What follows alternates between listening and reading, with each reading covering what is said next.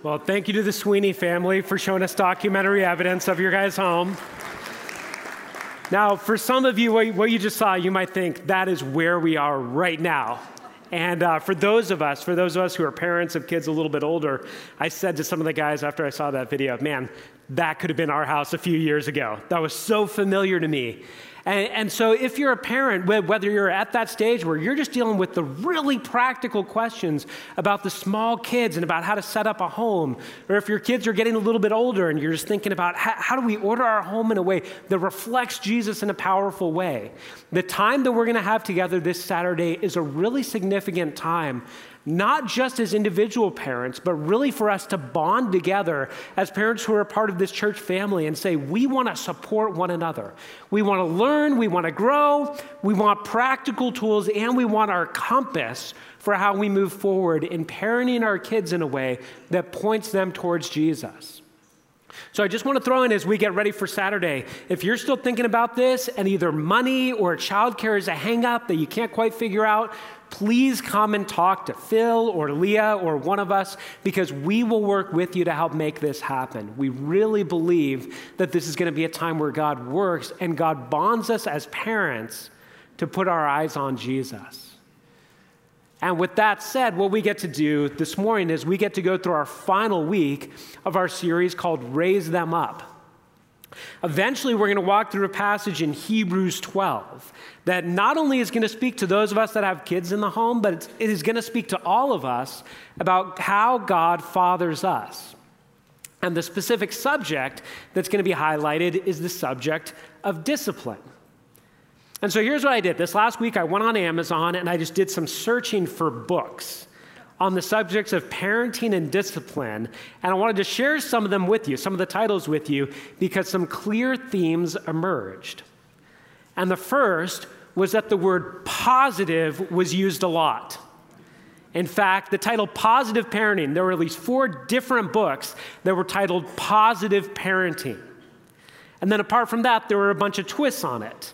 Positive Parenting with a Plan, The Power of Positive Parenting, the Positive Parenting Workbook. And then from there, positive discipline. Positive discipline for today's busy parent. Positive child guidance. Are you seeing a theme? The word positive kept coming up, which sort of implies that what we're afraid of is that parenting and discipline is going to be what? It's going to be negative. So we got to really make sure we keep it positive. And then there were a bunch of other books on the whole idea of parenting and discipline that didn't use the word positive but had the themes still there. I'll read you some of them. Gentle discipline, using emotional connection, not punishment, to raise confident, capable kids. Discipline without damage, how to get your kids to behave without messing them up. Here's the third one discipline without stress punishments, or rewards. And then finally, I know I'm like, I gotta read that one. I'm not sure what they're gonna, what's left? Um, no, the last one, the title was just Out of Control. And then the subtitle was Why Disciplining Your Child Doesn't Work and What Will. Now, here's the deal. As we talk about all those titles, the fact that there's such a trend with that implies and reveals what we consider to be the danger of parenting and discipline. And if you just read those book titles, and I'm sure some of those books probably have some helpful things in them, but just reading those titles, it's clear that what we see as the greatest concern when it comes to parenting is that parents could end up abusive and tyrannical. And so we got to be positive. We got to make sure to move away from punishment. We got to make sure to protect against the danger of parents becoming abusive and tyrannical. Now, here's a question Can parents be abusive and tyrannical? Of course. And so that's a worthy danger. It's a good thing for us to look at that and say, "Are we want to make sure to protect against that because we know how destructive that can be. And at the same time, it seems to ignore a great danger that's on the other side of this.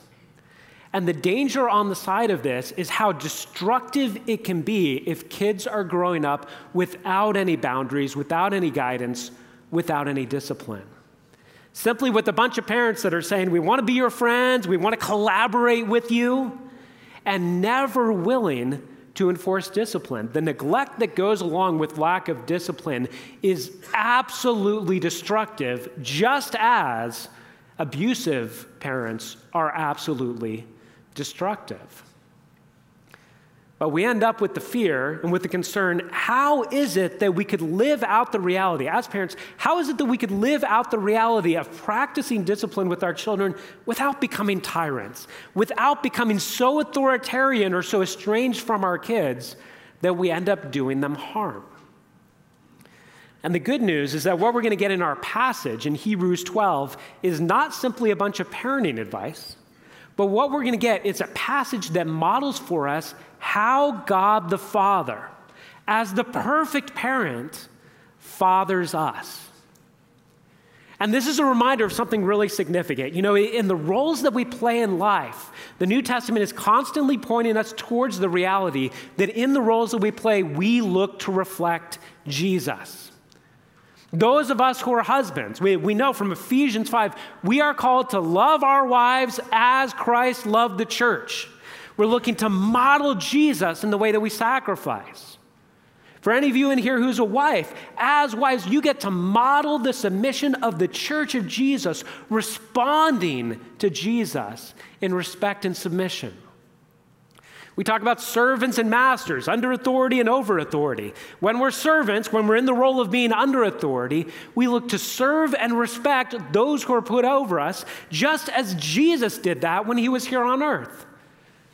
And when we're masters, when we're in authority, we look to reflect the good, benevolent authority of God the Father who sacrifices for those under his care. And when we bring it back to parenting, this is true also. As parents, we look to reflect the ultimate parent, God the Father. Now, as we get ready to get into this, we need to have the reminder that parents are called to reflect the good fatherhood of God. That involves a lot of affection, that involves a lot of caring words, that involves a lot of sacrifice, and it also involves discipline. And so, if you haven't already turned there, go ahead and turn to Hebrews chapter 12. If you have a Bible, we're going to read through verses 4 through 11. And as we walk through this passage, we're going to see three things about how God disciplines us. So, you know what? Even if you're nowhere near the parenting stage right now, where you're going to get in this passage is seeing how God disciplines us as a good father. And if you are a parent, you're going to get insight into how you reflect the good fatherhood of God and how you discipline your children. So, the first thing that we'll talk about in verses 4, 5, and 6, the first aspect of God's discipline is that God's discipline promotes discomfort. So far, so good, right? God's discipline promotes discomfort. Verse 4 says, In your struggle against sin, you have not yet resisted to the point of shedding your blood. Now, we're obviously walking right into the middle of the passage. So here's what's going on here. The author of Hebrews is writing to Jewish Christians in the first century, and he's talking about the fact that they're facing difficulties. And part of why they're facing difficulties is because as Jewish Christians, they sort of don't belong in any community around them. The Jews have mostly cast them out because they've put their faith in Jesus as the Savior. And the Romans don't find anything in common with them because the Christians worship only one true God while the Romans have a pantheon of gods. They don't fit in. He says, You have not yet resisted. He says, in your struggle against sin, which doesn't just mean your battle for personal purity, but your struggle against the sinful world around, the struggles against the enemy and the sinful world. He says, In that battle, you have not yet resisted to the point of shedding your blood. In other words, you're going through difficulties, you haven't yet had physical suffering, and you haven't yet been martyred. But did you even notice the key word in that? Yet. You haven't yet resisted to the point of shedding your blood, which means, in part, the author of Hebrews is saying that time may come. Right now, you're looking to hold on to Jesus and you're going through suffering. Right now, you're looking to hold on to Jesus even though it's difficult. He's saying, I want you to be ready when it's even more difficult, when holding on to Jesus is going to mean losing your physical comfort or even losing your physical life. In your struggle against sin, you have not yet resisted to the point of shedding your blood. And then, with the suffering that they're going through, the author of Hebrews, starting in verse 5, gives them a way to think about why they're suffering. In verse 5, he says, And have you completely forgotten this word of encouragement that addresses you as a father addresses his son? And then he quotes from Proverbs 3, verses 11 and 12. It says, It says, My son, do not make light of the Lord's discipline, and do not lose heart when he rebukes you. Because the Lord disciplines the one he loves, and he chastens everyone he accepts as a son. What the author of Hebrews seems to do is he's talking to the Hebrew people, and he says, Are you suffering? And the answer, of course, is yes. And he says, As you're suffering, here's how I want you to think of the difficulties you're facing. I want you to think of them as God's discipline. Now, this right away brings up all kinds of problems for us. Because part of it is that we look at suffering and we say, is that really the only explanation? The explanation for the suffering in the world is God's discipline? And we do need to take a minute and just recognize right, when we talk about suffering in the world, it's complex, it's, it's complicated. We ask the question, why are we suffering? And one of the answers is we're suffering because we live in a fallen world. We rebelled against God. We brought sin and death and suffering into the world. So if you ask, why am I suffering? Part of the answer is because we live in a fallen world.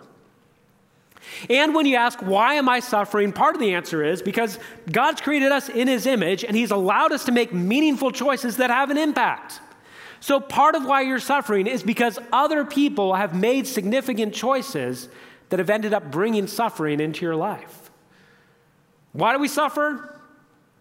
Part of the answer is that God brings, not just allows, but actively brings suffering into our lives to shape us into being the men and women that He's called us to be, because we know that discomfort is what brings growth. Why do we suffer?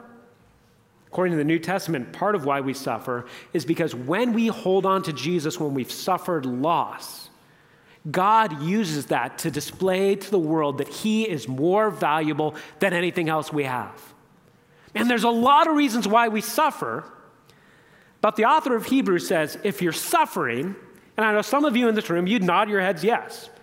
Whether it's health, whether it's finances, whether it's kind of interpersonal estrangement, you'd say, I'm suffering right now. If you're suffering right now, here's how you're invited to look at it.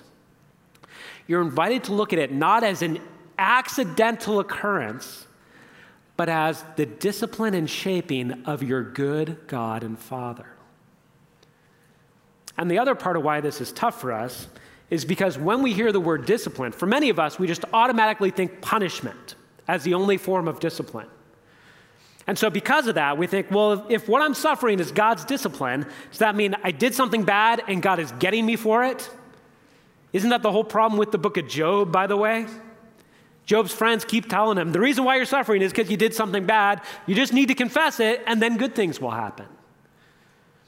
And the problem is that punishment is not equal to discipline. In fact, some people will say discipline has nothing to do with punishment. I think that's not quite right biblically. Punishment is a subset of discipline. In other words, all punishment is discipline, not all discipline is punishment.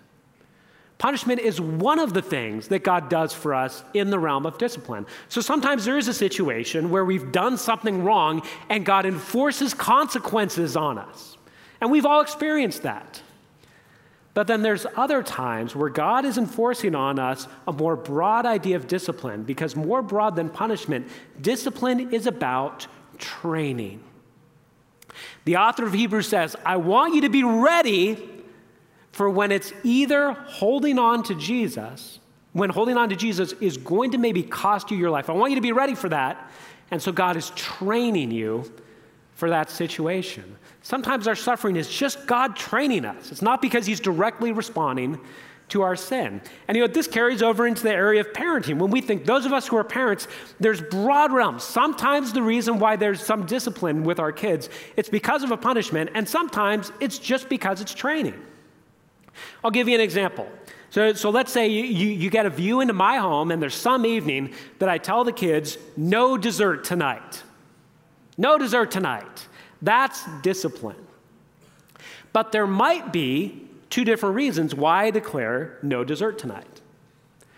The first reason could be you've been disrespectful all day, and I know we said we would have dessert, but because you've been so disrespectful, no dessert tonight. That would be in the realm of punishment. But there's another reason why I might say no dessert tonight. Maybe everybody's been super respectful, everybody's been kind, everybody's done their chores. There's nothing to punish. But they say, Can we have some extra dessert tonight? And I say no, not because I'm punishing them, but simply because I'm trying to get them used to the idea that it's important sometimes to say no to your appetites. That it's not good for them to grow up always saying yes, always indulging every desire. So I may say, You didn't do anything wrong. In fact, you guys were really great today. But man, you gotta get used to the idea that just because you want something doesn't mean that it's good for you.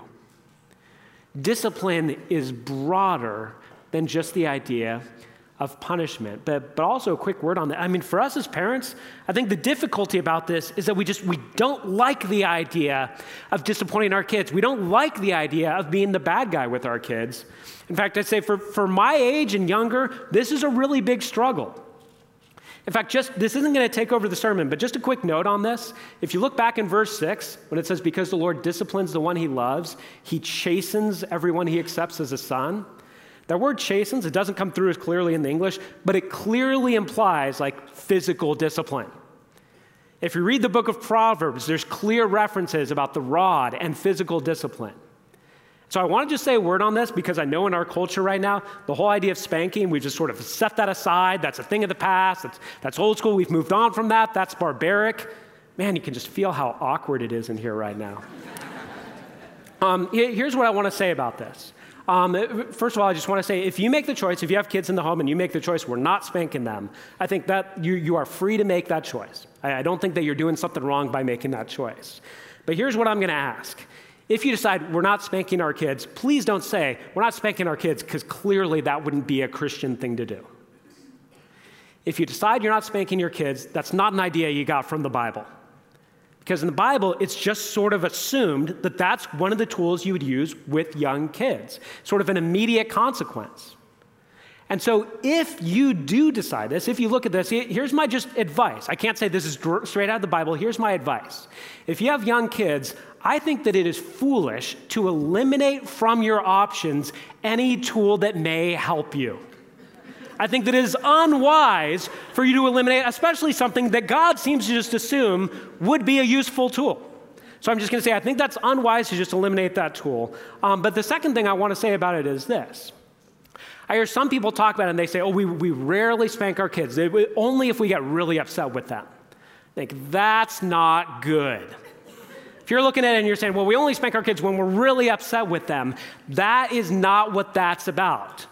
What you're communicating to your kids is, I'm going to use physical force only when I'm so upset with you. And here's the deal if you're a parent, you know this. There are some times where you are too upset to make a rational decision about what consequence to bring. Um, there are times I've said to Karina before, I'm like, man, uh, we have three sons. I'm like, I love these kids so much. And I am amazed how enraged I can get at them sometimes. I mean, I love them, but sometimes I get so mad. You know, sometimes, whether it's, whether it's spanking or whether it's just some consequence that you're about to enforce, sometimes you're so upset that what you need to say to your kid is go to your room, and then you know what you need to do? You need to go to your room. You need to just be like, I'm, I'm not able to make a rational decision right now. I need to think about this. You may come out and end up deciding on the exact same consequence you thought you were going to give before. But you're going to be able to show your kids that it's not a you versus them, it's not an antagonistic relationship. You're coming to them as the parent looking to enforce helpful discipline with them. And here's the if you decide, hey, that, that's fine, but we're not going to spank, that's not my biggest concern. My biggest concern is that that seems to just go with the flow of the idea that younger parents, again, I'd say my, my age and younger, we don't want to be the bad guy. We're very concerned with that. In fact, you know, I, I remember saying when I was a kid, and, uh, and some of you, most of you probably said this when you were a kid. Some of you who are younger, you're probably saying this now But I remember consistently saying to myself, man, when I'm a parent, I am not going to be like my parents. and there were specific things that they said. And I'll say, some of you said that, and, it's because you have, you, you have or had parents that were abusive and manipulative. That's something different than what I'm talking about. What I'm talking about is the idea that we just we don't want to be the antagonistic person. We don't want to be the disciplinarian. We don't want to be the one who says, "You do it because I told you to do it." And what I want to say is to parents right now here's the deal we need to grow up. You need to be willing to be the adult in the room. And if you're going to be a good parent, you need to be willing to incur your kids' wrath from time to time. You need to be okay with the fact that they're going to be upset with you and dislike you.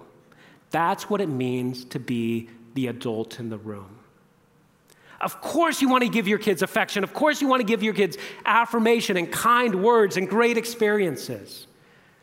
If you really care about your kids, if you really want to reflect the good fatherhood of God, you will promote discipline, you will promote training in your home because your kids need it.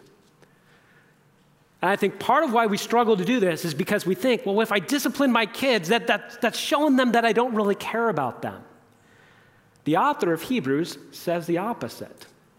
Because he says, not only does God's discipline promote discomfort, but in verse 7 and 8, he says, God's discipline proves belonging. Endure hardship as discipline. God is treating you as his children.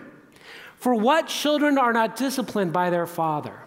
If you're not disciplined, and everyone undergoes discipline, then you are not legitimate, not true sons and daughters at all. And in many ways, when you read that, you, you know what he's saying. What he's saying is, you don't take the time and effort to train a child unless you really care about that child. God reflects this constantly. If you read the New Testament and you look at what it's like to become a Christian, you wouldn't necessarily conclude that it makes your life easier to belong to God. Think of the Apostle Paul for a minute. He's a prominent person in the Jewish nation.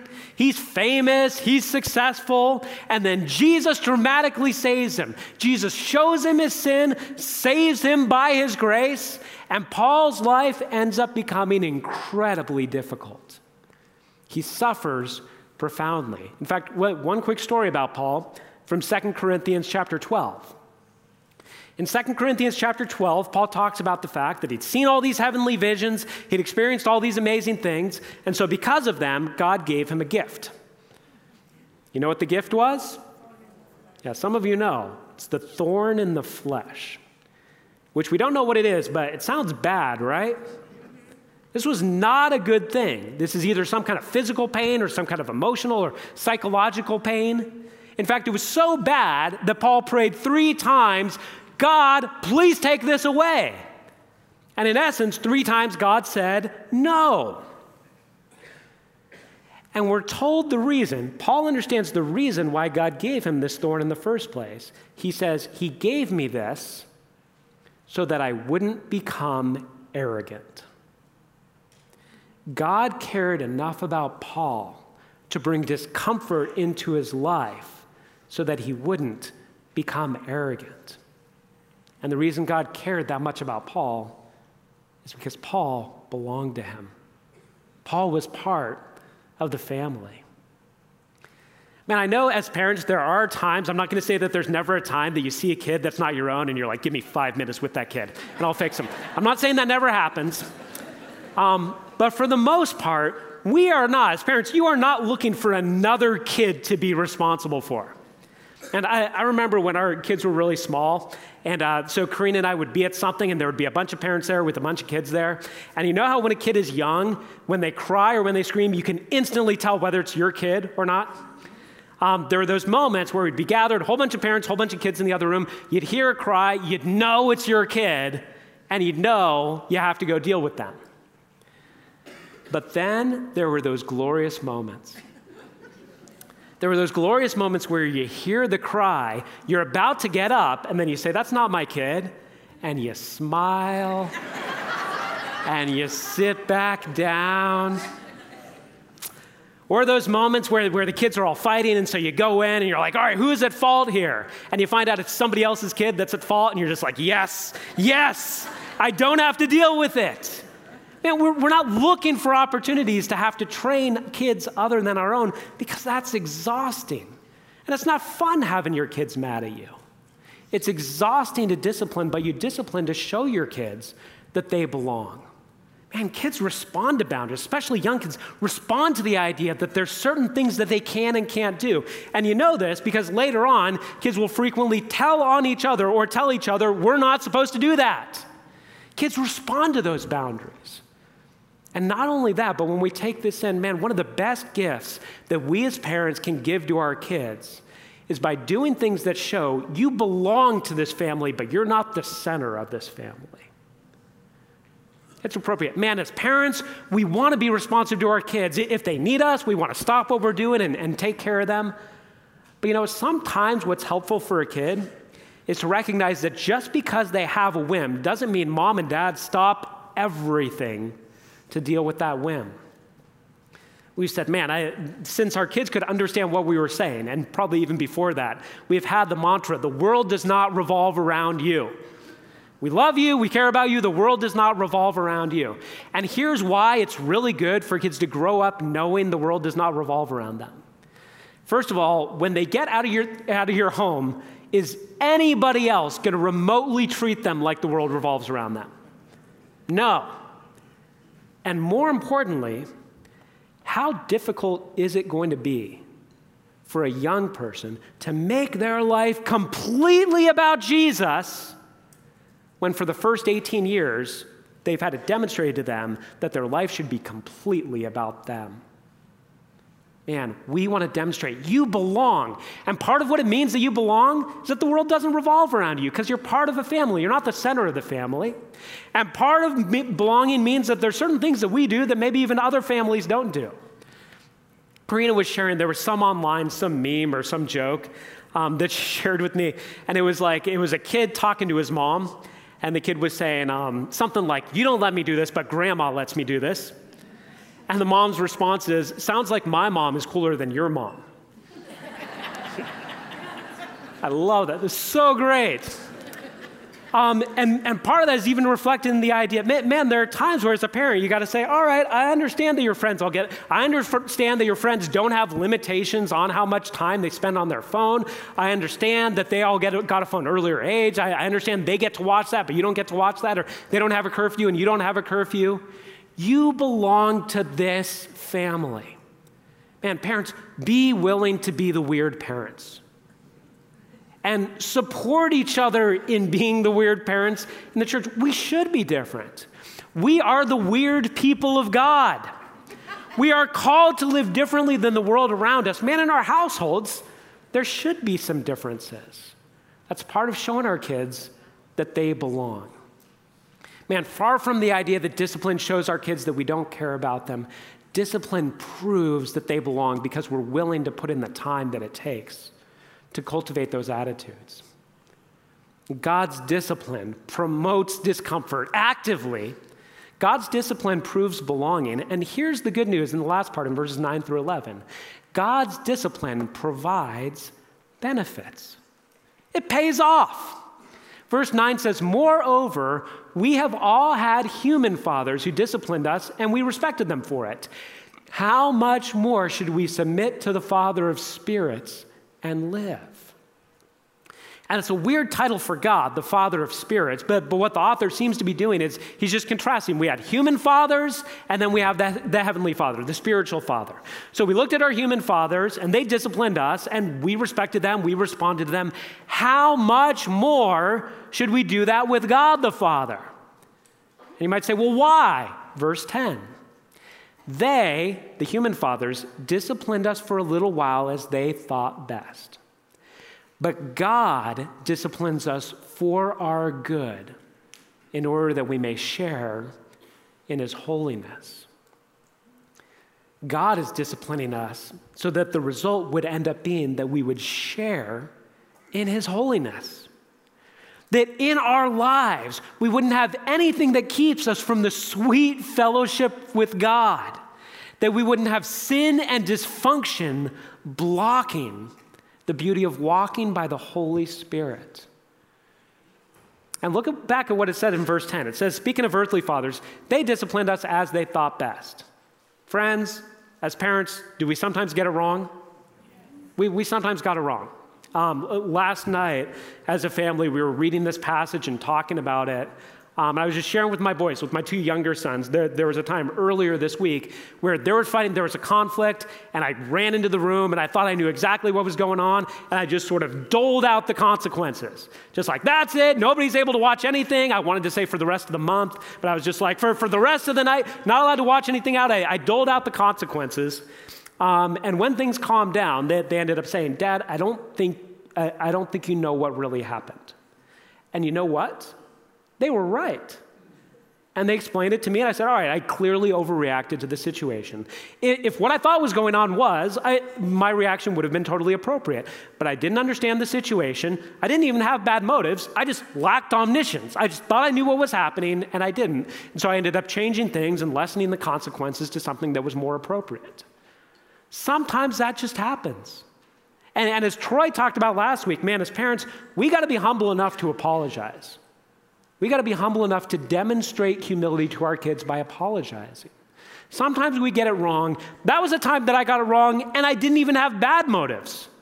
There are other times where I get it wrong because I'm just being selfish or I'm just tired or I just don't want to be humble about things.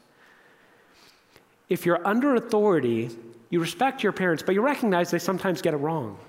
But here's the good news God never gets it wrong. God never brings discipline into your life and then later on says, Whoa, I totally misread that situation. he always knows. You can rest in knowing that any discipline He brings into your life is to shape you, that you may share in His holiness. Finally, look at what He says in verse 11. Makes a very obvious statement at the beginning. He says, No discipline seems pleasant at the time, but painful.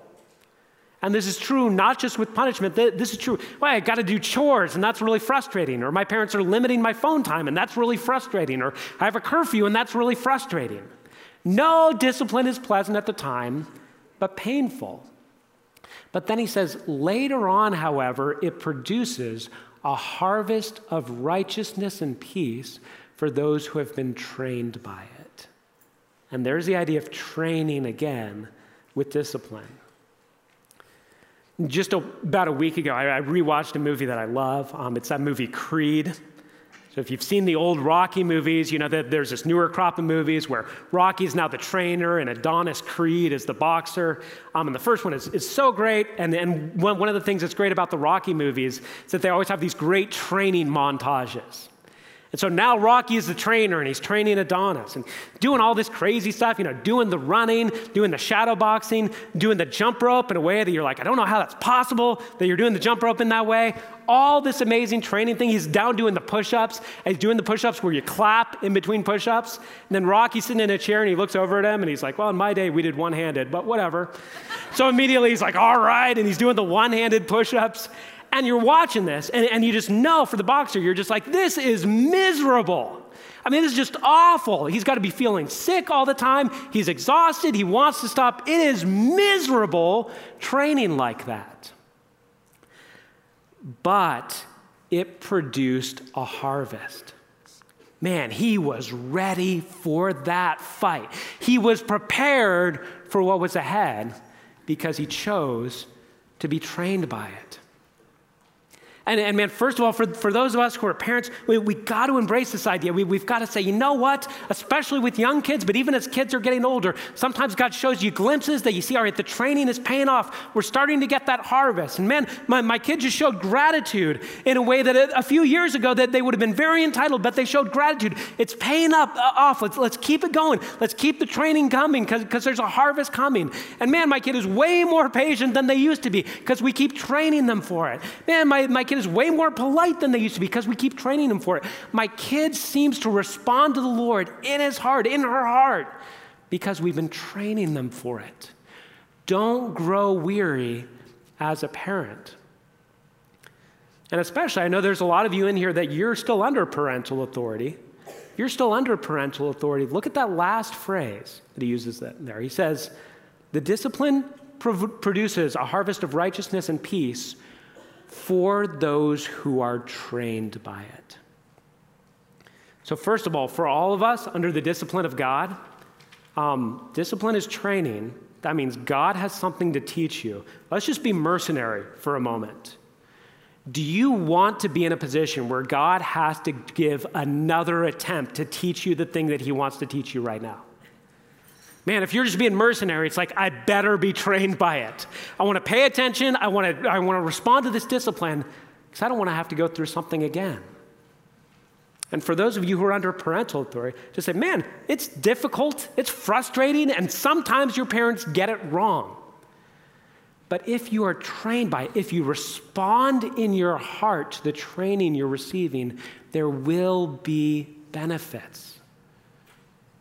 And for those of us who are parents, part of the burden that we carry is that uh, those of us who are Christian parents, man, we want our kids to love Jesus so much. We want our kids to make decisions that, that bring life instead of bringing difficulty. We want our kids to respond well to the world and make an impact on the world. We, we want our kids to be spared destruction and instead to walk with Jesus. And part of what this verse reminds us is that we approach that with humility because we can't control that. We can give all the training that's available to us, but we can't control the response of our kids. We've got to pray and we've got to trust God because it's only going to pay off if they are trained by it.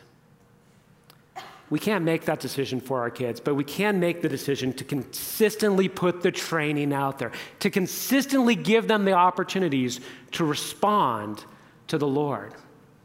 And the reason why we do this is because as parents, we're called to reflect the good fatherhood of God. Man, as parents, we want our kids to see Jesus in us. We want our kids to experience the reality that they belong to a family, not because they've earned their way in. And that means we can freely talk about sin. We can freely talk about failure. We can freely talk about grace. And it means that we talk about grace not only because it's good news, but we also talk about grace because grace is humbling and brings us to a point that we realize we don't belong to God because we did something great. We belong to God because He did something great for us in Jesus. In all that we do, in all of the affection, in all of the attention, in all of the compliments, in all of the hugs, in all of the family trips, and in all of the discipline, we look to reflect the good fatherhood of God. And so here's what we're going to do to, to close our service in a minute. In a minute, I'm going to invite you, we're going to actually have a time of group prayer. So in a minute, I'm going to invite you, you're going to stand up, turn to just, you know, two or three people around you, break into groups of three or four, and pray. And here's what I'm going to invite you to pray. First of all, this passage applies to all of us. So, what you're praying about might just be that you will respond. You will bear up. You will be trained by the discipline that the Lord is bringing into your life right now. For some of you, you may be praying because you're in the parenting stage and you really want to respond to this and you want to do all that you can to reflect the good fatherhood of God. And for others of you, here's what I want. If you feel like, all right, I, am at a stage where I don't really have kids in the home, I want to invite you to pray for the parents and the children in this church and to pray specifically for the conference this Saturday so that we as a church family say we are all part of what it looks like to raise a godly generation and to reflect the good fatherhood of God in our parenting. So I, after we've prayed for a few minutes, I'll close our time. I'm going to invite you just go ahead and stand up turn to two or three people around you. You don't need to spend a lot of time exchanging names or prayer requests. Just get to praying.